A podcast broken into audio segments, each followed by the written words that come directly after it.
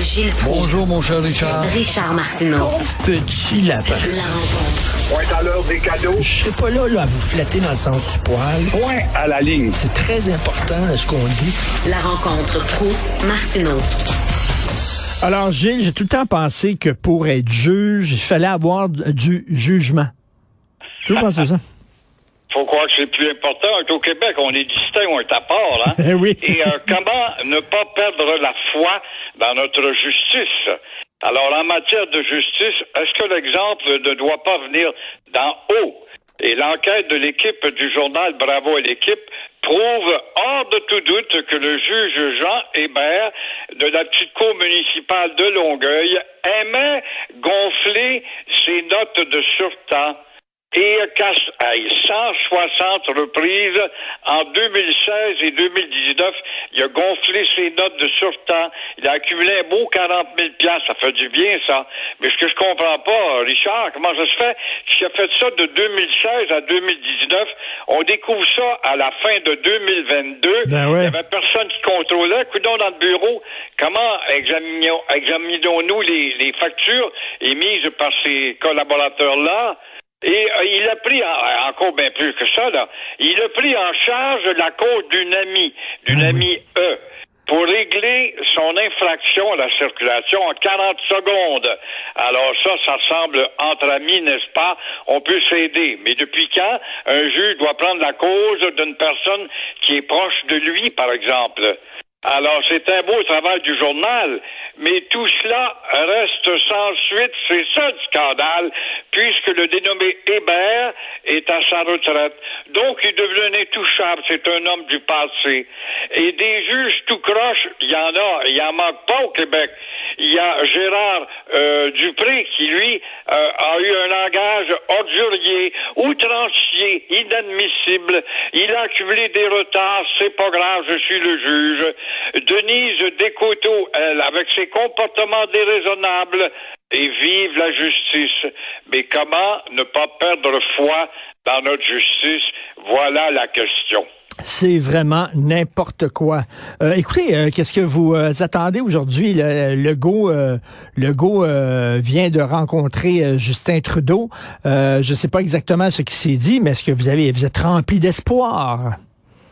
Ben, et, c'est sûr qu'il s'est rien passé. L'heure est écoulée et Trudeau a tout simplement noyé le poisson à Legault parce Ben qu'il sait que Legault, c'est un gars gonflé et il se dégonfle vite. Il est gonflé en conférence quand il annonce, mais une fois qu'il fait face à la décision de la prendre, la maudite décision, il recule. Il y a tellement d'outils pour agir face aux insultes de Trudeau et Jean-Piettement Trudeau et son, le statu quo de Trudeau qui veut pas céder, notamment pour euh, les deux lois identitaires qui sont devant la Cour. Alors, je suis sûr qu'il va sortir la queue entre les deux jambes.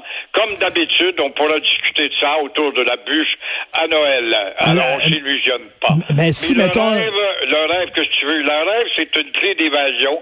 C'est peut-être ça que Legault entretient avec son rêve. Et le rêve, je te transporte dans un autre rêve, mon cher Richard, c'est le rêve des sauveurs de la planète d'ici 2030. Ça, c'est comme le Québec d'ici 2030. Il sera plus un rêve, il sera éteint, il sera louisianisé.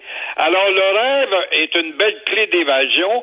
Et parmi ces rêves, il y a les 30 milliards de dollars par année par année des pays du Nord aux pays nécessiteux. Alors, combien veux-tu parier, mon cher Richard, qu'à l'avance, un pays ou un autre ne fera pas son paiement annuel? Pourquoi? Chez les pays du Nord? Ben Parce oui. qu'on va négliger le paiement à cause euh, d'une guerre, à cause d'un virus, à cause de l'inflation. Et cette année, nous ne pouvons pas donner notre contribution justement à l'Inde qui broille, à l'Indonésie qui broille et le Brésil particulièrement. Alors, encore une fois, continuez de supplier et en 2030, on sera bel et bien à la case zéro. Ben, tout à à- la COP euh, qu'on vient de, de, de goûter, c'est une farce monumentale, c'est une opération publicitaire, comme tous les maudits sommets qu'on a eus, celui de Paris, de Kyoto, puis de l'Afrique du Sud, puis Alouette, et ça change jamais rien. Qu'est-ce que ça changeait à l'Ukraine, l'ONU? L'existence de l'ONU, ça change-tu quoi que ce soit à l'Ukraine? Ça change quoi l'Ukraine qui reçoit des missiles sans tête encore? Ils ont plus de militaires parce que les Russes ont peur que c'est des soldats incompétents. Alors on prend des engins, des engins téléguidés, puis on démolit, mais on tue pas beaucoup. Un mort, deux morts cette fois-là, douze blessés, rien de plus. Mais le conflit se poursuit et euh, l'Occident, qui est bonne pour parler, ne peut intervenir parce que justement nos amis ukrainiens sont pas membres de l'OTAN. Alors, c'est Ah ouais. intéressant. Donc, c'est des- ça c'est- s'appelle des palabres. Pendant ce temps-là, la marine russe et la marine chinoise, très belle marine, soit dit en passant, je pense que documentaire, des bateaux modernes impressionnants, font cause commune dans la mer de Chine pour agacer sans doute Taïwan. Ben oui, alors euh, donc c'est ça, des tirs, euh, des, des, des manœuvres militaires communes entre la Chine et la Russie, parce qu'ils ils ont les mêmes ennemis, c'est-à-dire les États-Unis, l'Occident, donc les ennemis de mes ennemis sont mes amis. Exactement, et faisons bloc. On est capable, on a l'équipement, surtout la Chine. Alors, ah, tu vois-tu, on va se quitter bientôt. Je sais que tu vas t'en aller en vacances, peut-être en France, mon cher Richard. Je suis jaloux à l'avance. Mais euh, 2023, on va se souhaiter des vœux de prospérité, de santé. La santé viendra pas. La prospérité euh, non plus. La Fédération des contribuables du Canada dit attendez-vous très bientôt 2023 à plus de taxes et plus d'impôts. Si vous gagnez 66 000 dollars par année, votre euh, taxe va monter de- ou votre impôt de 2000, euh, 225 dollars. Votre essence va augmenter, l'alcool ça va augmenter, ça c'est original. Le tabac on va vous taxer, ça c'est original aussi. Alors que de nombreux pays de nombreux pays en Occident ont tendance, pour avoir la faveur de la population qui est enragée un peu partout, de baisser les impôts. Mais ici, la taxe carbone va augmenter, on parle de 14 cents, et toujours est-il que le régime des rentes va augmenter au Québec, et celui d'Ottawa du troisième âge va aussi augmenter. Pense pas, faut pas être un savant pour t'annoncer tout ça, Ben mon ouais. cher Richard. J'ai fouillé de midi à 14 heures pour trouver tous ces éléments et t'annoncer ça. Que 23, ça va augmenter. Ben oui, on va se faire presser comme un citron, là. Et vraiment, Bien sûr, il y a encore. encore euh, peut-être une goutte ou deux de jus à sortir. hein. C'est comme, c'est comme un, un tube de pâte à dents. On pense qu'il en reste plus, puis quand on, quand on presse bien comme faut, il en reste Oui, encore.